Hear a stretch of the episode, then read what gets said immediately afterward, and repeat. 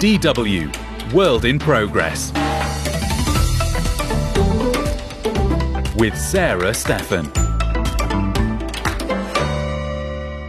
Welcome to the show. I'm your host, Sarah Steffen.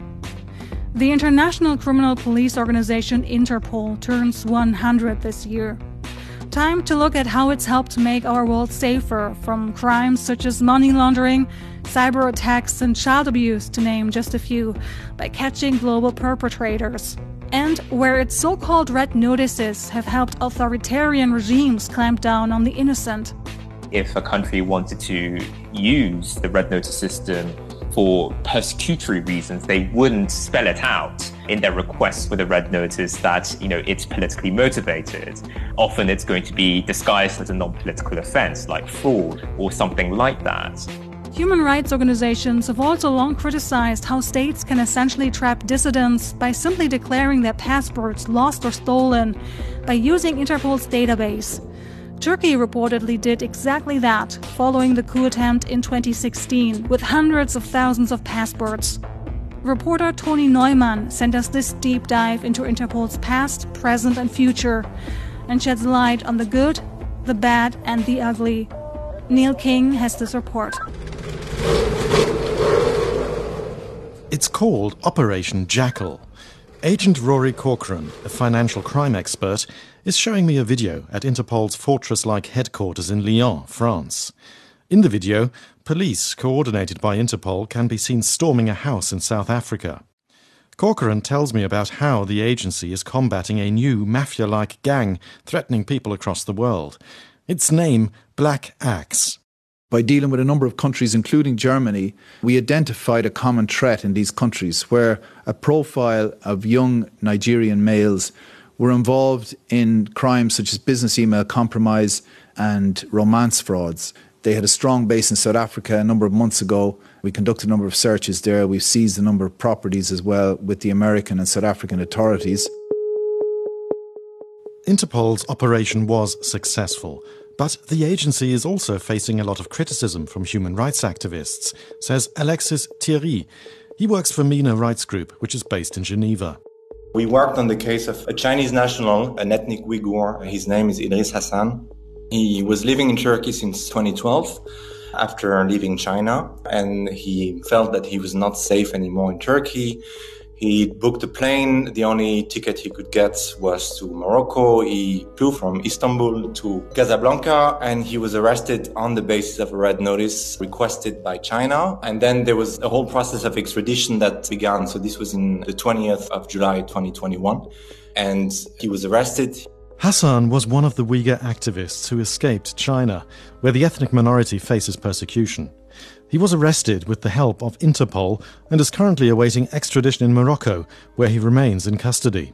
Alexis Thierry says Interpol is aiding dictators. Interpol is a truly global organization working to turn back crime. Interpol is often portrayed by Hollywood as a group of agents armed to the teeth and jetting around the globe.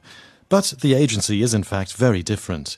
100 years ago, at a time when crime was flourishing across Europe in the aftermath of the First World War, representatives from 20 European law enforcement agencies came together in Vienna. There, they founded the International Criminal Police Commission, or the ICPC, a commission tasked with exchanging information in the fight against international crime. As early as 1933, ICPC headquarters in Vienna had at their disposal more than 3,000 index cards with the names of safe busters, counterfeiters, people who trafficked drugs and women, murderers, and scammers. But the ICPC's operations quickly came to a standstill in 1938 when its headquarters were transferred to Berlin with the annexation of Austria by Nazi Germany. A man named Reinhard Heydrich became its president. Heydrich was deputy to Heinrich Himmler, the head of the SS. By 1946, the International Crime Fighting Organization had come back to life in Paris under the new name of Interpol. Over time, law enforcement agencies from 195 countries joined. The only countries that are missing are North Korea and several Pacific Island nations. Jürgen Stock has been Secretary General of Interpol since 2014. Back in Lyon, where Interpol has been headquartered since 1989, Stock tells me that trust is the basis of collaboration among police from various political and cultural backgrounds. Es gibt so ein gemeinsames Verständnis überall auf der Welt, dass There's a common understanding across the world that police officers are part of a profession, a transnational profession, whose goal is essentially to keep society safe or make it safer. And there's a consensus that police officers across the globe basically have the same interest in capturing murderers, drug dealers, child abusers, or human traffickers. And all of that has a lot to do with trust that develops through meetings organized by Interpol. But it's also related to a set of rules everyone who works with us has to follow. Two things that are strictly regulated are the protection of sensitive data and, above all, respecting national sovereignty. The thousands of people who work for Interpol do not have executive powers. Interpol is seen as a platform and a coordination unit. The organization collects data on criminals and criminal suspects through DNA, fingerprints, facial recognition, and streaming child abuse. It also collects data via stolen passports, cars, works of art, and weapons. And law enforcement agencies in member states can access almost all of these types of data by using Interpol's secure data network. It receives up to 8 billion data inquiries a year, Apart from that, Interpol experts help analyze the tracks left behind by criminals. They also help coordinate international operations, targeting criminal gangs and train policemen and women across the globe. Without a doubt, Interpol's work was and remains vital. 100 years ago, it was indispensable in the fight against more traditional gangsters, and today, it's indispensable in fighting terrorism and new forms of crime made possible by the Internet like the sexual violation of children without bodily contact between victim and perpetrator. Uri Sadeh is an Israeli human rights lawyer. He works with the Interpol unit Crimes Against Children. He points out that there are still countries without any laws against this type of internet crime. In many cases, we have the whole crime committed online with the perpetrator and offender getting in touch with a child and abusing them online, first, often first by tricking them into sharing some material, some nudity, thinking they're talking to someone their age. Uh, or not understanding the gravity of it, and then the offender can immediately turn back and start blackmailing the victim, threatening to distribute the material he already has to their contacts on the social media, to families, on websites, and this brings the victim into a cycle of being becoming the slave of this offender, even if they sit in different countries and different regions of the world. The numbers Sadeh is talking about are in the millions. The police can't handle it on their own, he says. It's the IT industry that needs to protect its platforms, identify images of child abuse with the help of artificial intelligence, block the streaming of these images, and expose the perpetrators. As Sadeh sees it, this fight is an international one. Victims and perpetrators often live in different countries, as happened in a case not all that long ago. With a force in a different country becoming aware of a potential link of a kidnapping that happened in Russia to child abuse forums and uh, to child sexual exploitation activity. And in fact, Interpol could come in here and liaise between a few member countries to pull together evidence. Through this cooperation, we were able to slowly find details that led the Russian investigators to uh, an isolated house where this child was already held for around a month and a half. A video put online by Interpol shows the storming of the hut and the child being rescued. Interpol Secretary General Jürgen Stock tells me that cybercrime is growing at a similarly rapid rate as online child abuse. There are malware attacks that paralyze entire companies, online pyramid schemes that promise money fast, money laundering with the help of cryptocurrencies. There's also stalkerware, spyware that ruins people both emotionally and financially. Wir haben im Bereich Cybercrime ja vor One or two years ago, we were talking about a parallel pandemic of cybercrime, and rightly so. Criminals worldwide were shamelessly exploiting these new vulnerabilities that emerged from the pandemic. For example, remote work and the gaps in IT security. Countries that had to advertise aid programs very quickly, that set up websites that weren't necessarily secure and then were attacked immediately. Instances where money was funneled off. So a variety of fake medication, fake disinfectant. Everything under the sun was there at once. And this type of crime is going to grow. Stock fears that cybercrime will soon cause 10 billion euros a year in damages. That's also why Interpol has set up a cybercrime center in Singapore. But Stock sees business as the one with the obligation to act, because countries are lacking the means to fight internet crime effectively, like with online child abuse. Important decisions, for instance on cooperation with the corporate sector, are taken at the General Assembly of Interpol's member agencies. They convene behind closed doors. Interpol is not subject to political oversight, in contrast to its regional counterpart, Europol. The General Assembly elects 13 people to the Executive Committee, which is overseen by the Secretary General. The committee, in turn, elects the president, and with less than positive results in recent years. In 2004, South African Jackie Selebi was elected, only to be sentenced in 2010 to 15 years for corruption. Chinese national Meng Hongwei was elected in 2016. He was arrested two years later on corruption charges. Ahmed Nasser al Raisi has been Interpol's president since 2021. Al Raisi is also the United Arab Emirates Inspector General for the Ministry of the Interior, which oversees the country's prisons. According to independent investigations, there are many prisoners in the United Arab Emirates who have been jailed for political reasons, and torture is commonplace there. According to those same investigations, Al Raisi has not intervened, even though it falls under his jurisdiction. Which raises the question of how this man from a country that tortures prisoners was elected president of Interpol. One possibility could be explained by the agency's finances. It has an annual budget of roughly 150 million euros, and only about 60% of that is financed by payment in kind and member state contributions. These contributions were not raised between 2001 and 2020. Interpol defrays one portion of these costs through voluntary donations, which often come at the risk of introducing a conflict of interest.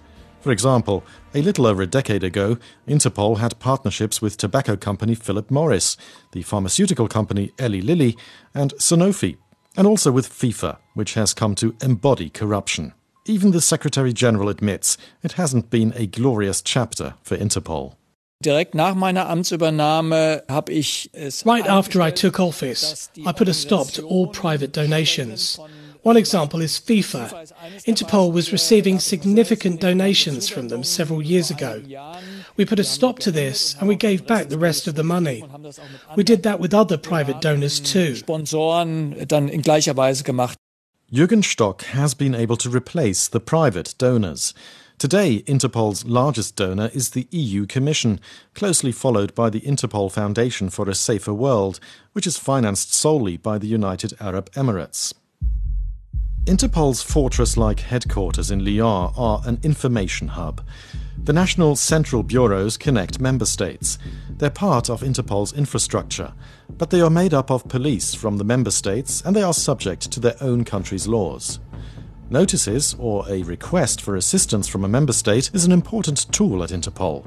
The red notices, which are international alerts for a wanted person, are used the most frequently but they can't be used for crimes committed in military, religious, or racist conflicts. The same goes for political crimes. And since 2017, red notices can no longer be issued for people with refugee status. Insiders say Interpol's alerts have been successful. They've led to the arrests of thousands of dangerous criminals. That includes mafia bosses wanted for decades. But one big problem is that a number of authoritarian states use them to track down political opponents. Human rights activists have accused, above all, Russia, Turkey, China, and a number of Arabic states of doing exactly this. But they justify their actions by saying the request for Interpol's help are for non political crimes like terrorism, fraud, or child abuse. It's currently unknown how many of Interpol's international alerts have been politically motivated, but human rights organizations have taken up numerous cases. The president of the World Uyghur Congress, Dolkun Isa, currently lives in Germany. There was an Interpol red notice out on him for 21 years. It wasn't until 2018 that it was lifted. Hakim al Araibi, a Bahrainian man with refugee status in Australia, was held in extradition custody in Thailand in 2018 for 76 days. The reason? Bahrain used Interpol to look for him. And Muhyiddin Kabiri, the head of Tajikistan's opposition party, currently lives in Germany. He fled his homeland in 2015. They announced our party as terrorist organization and all my deputies was arrested, leadership of party. And that time, of course, I was abroad and they put my name in Interpol in the beginning of 2016. My name was in Interpol.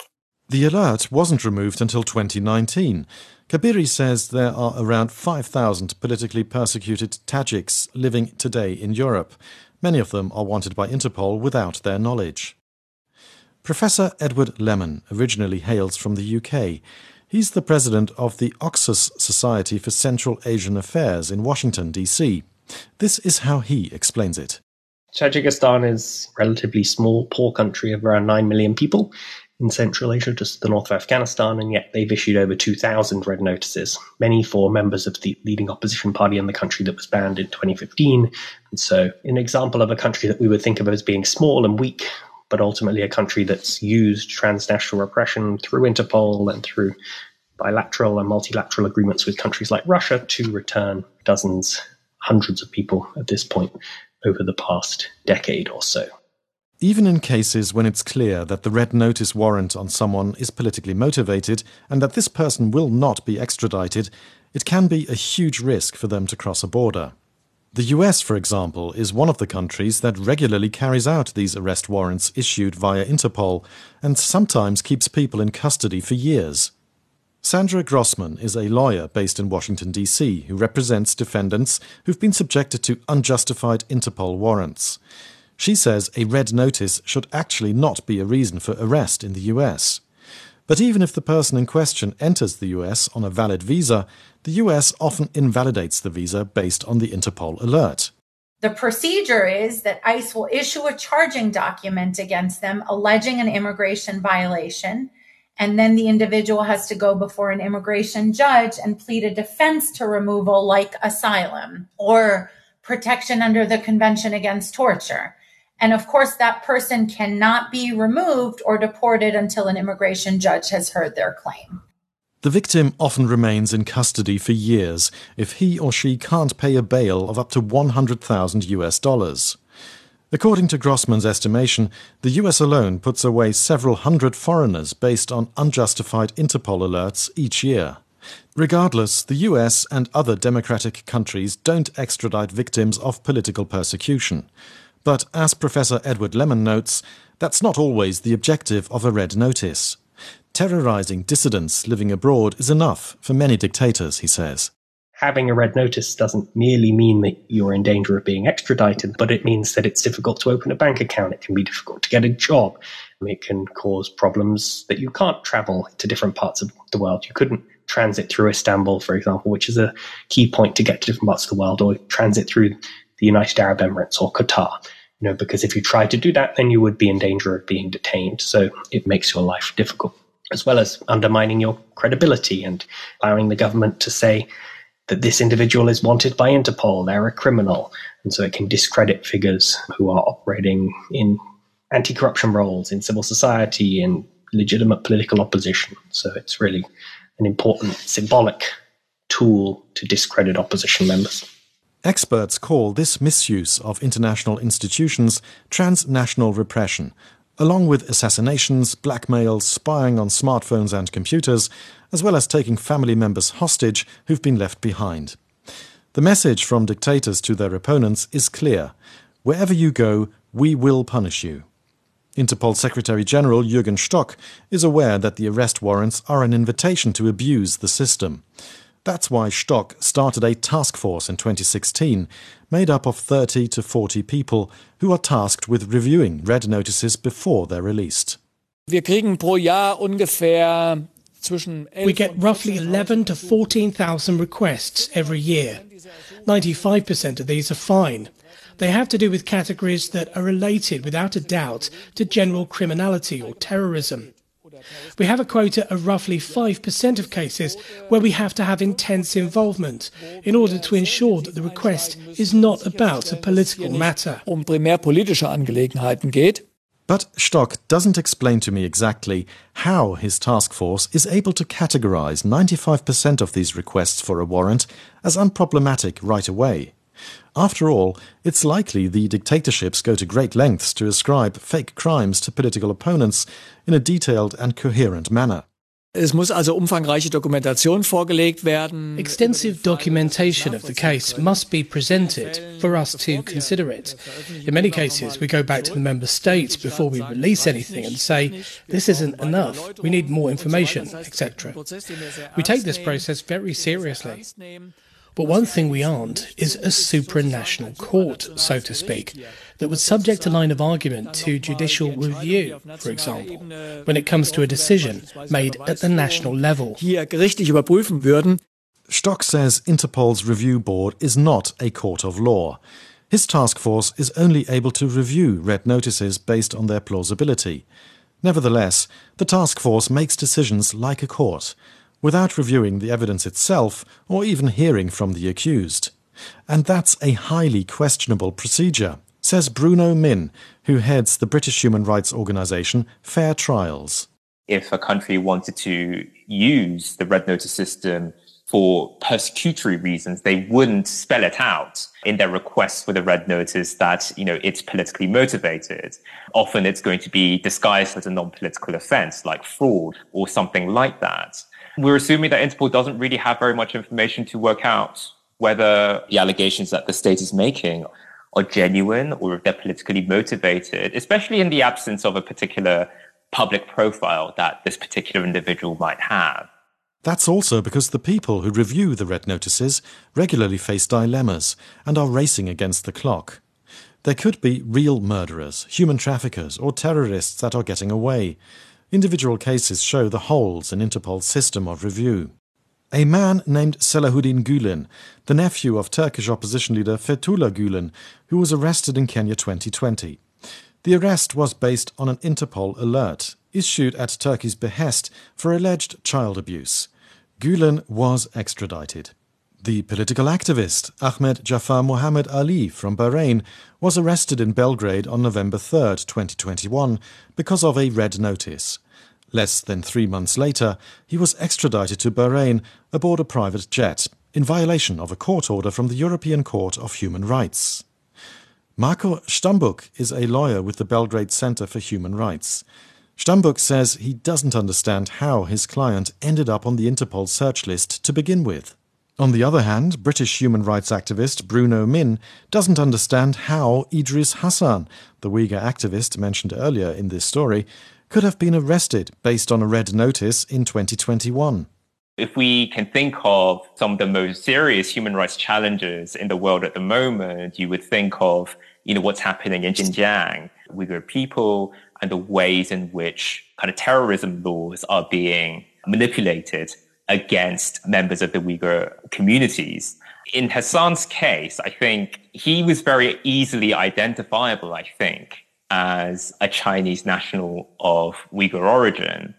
The fact that Interpol would have nevertheless kind of looked at the request from China and simply kind of assumed that it was legitimate, that was particularly concerning and it really highlighted the weaknesses in the systems that we're talking about. There is also another way dictators use Interpol to terrorize their opponents living in exile. Interpol's databank of stolen and lost documents. It's a tool that the Turkish government, for example, seems to have made use of. In 2019, the Nordic Research Monitoring Network published explosive documents belonging to Turkish intelligence. According to these documents, Turkey declared several hundred thousand passports lost or stolen following the attempted coup in 2016, and then uploaded this information to the Interpol databank. Marko Stambuk of the Belgrade Center for Human Rights oversees cases involving Turkish nationals who are stranded in Serbia without a passport. By doing this, Turkish government tries to persecute its opponents, its critics who do not even live in Turkey and in a transnational way.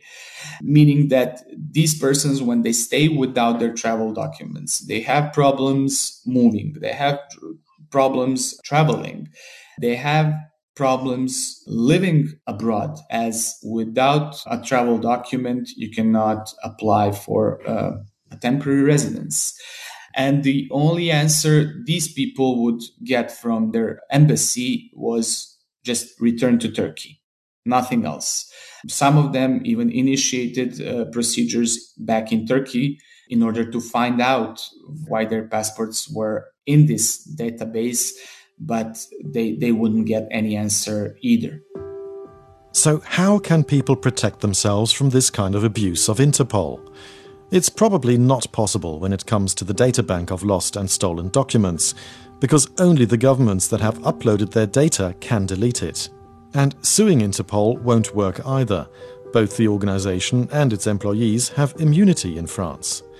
So the only option left to fight back against a red notice is to turn to the CCF, the Commission for the Control of Interpol's Files. The Commission is elected by the General Assembly, but it works independently from them. And as of 2017, their decisions are considered binding. But the CCF convenes behind closed doors. It's possible to submit documents to the CCF, but people don't have a right to a hearing. Moreover, it's not possible to view a red notice record without the consent of the government that requested it. The Commission is required to adhere to deadlines, and it must also justify its rulings. But an appeal is only possible in rare exceptions. Washington based lawyer Sandra Grossman explains that proceedings aren't usually pursued before the CCF unless the search request has served its purpose and the person in question is in prison. She says most of her experiences with the Commission have been positive. We have found that in general, the Commission does a pretty good job of reviewing our filings and issuing decisions in favor of our clients. So, you know, we've had a few cases where the CCF has gone back to the member country to ask them if they would be releasing the charges, and the member country hasn't been. And then the CCF has come back to us and said that they won't give us a copy of the red notice, which is highly problematic because, you know, one of the sort of basic principles in due process is that in order to be able to defend yourself, you have to know what the charges against you are. Interpol Secretary General Jürgen Stock has strengthened the CCF considerably. Anyone can find out if Interpol has collected any of their data. The Commission also collects information from human rights organizations. Stock says this is a decisive way to push back against any abuse of Interpol's instruments used to find people. Zum anderen haben wir gewisse Mechanismen, die dann greifen. We also have certain mechanisms that are triggered when we see, for example, that a particular country has a high number of cases that don't comply with regulations. We have a range of possibilities the Secretary General can utilize, all the way to completely excluding a member state from the exchange of information. Vom Informationsaustausch auszuschließen. It's a powerful tool that's rarely used because Interpol could inadvertently hurt itself in the process. Plus, every time a country is excluded from exchanging information, it carries the risk of creating loopholes for dangerous criminals. To this day, there are only two countries Interpol has done this to Syria from 2012 to 2021, and Afghanistan in 2021. Meanwhile, critics are demanding more transparency and rule of law than ever in the transnational fight against crime. The European Parliament and the Parliamentary Assembly of the Council of Europe have released critical reports. The US Congress has passed the TRAP Act in a bid to crack down on these abuses of Interpol warrants. But none of this changes the root of the problem. The way Interpol is structured invites abuse by dictators. When it comes down to it, Interpol is an organization of law enforcement agencies appointed outside of the political system. It's an organization that weighs and ultimately makes decisions on state security versus personal liberty. Which begs the question does it really have the right to do that? Neil King with that report by Tony Neumann. That's our show. The studio team was Wiebke Tegtmeier and Thomas Schmidt. I'm Sarah Steffen saying thanks for listening and bye for now.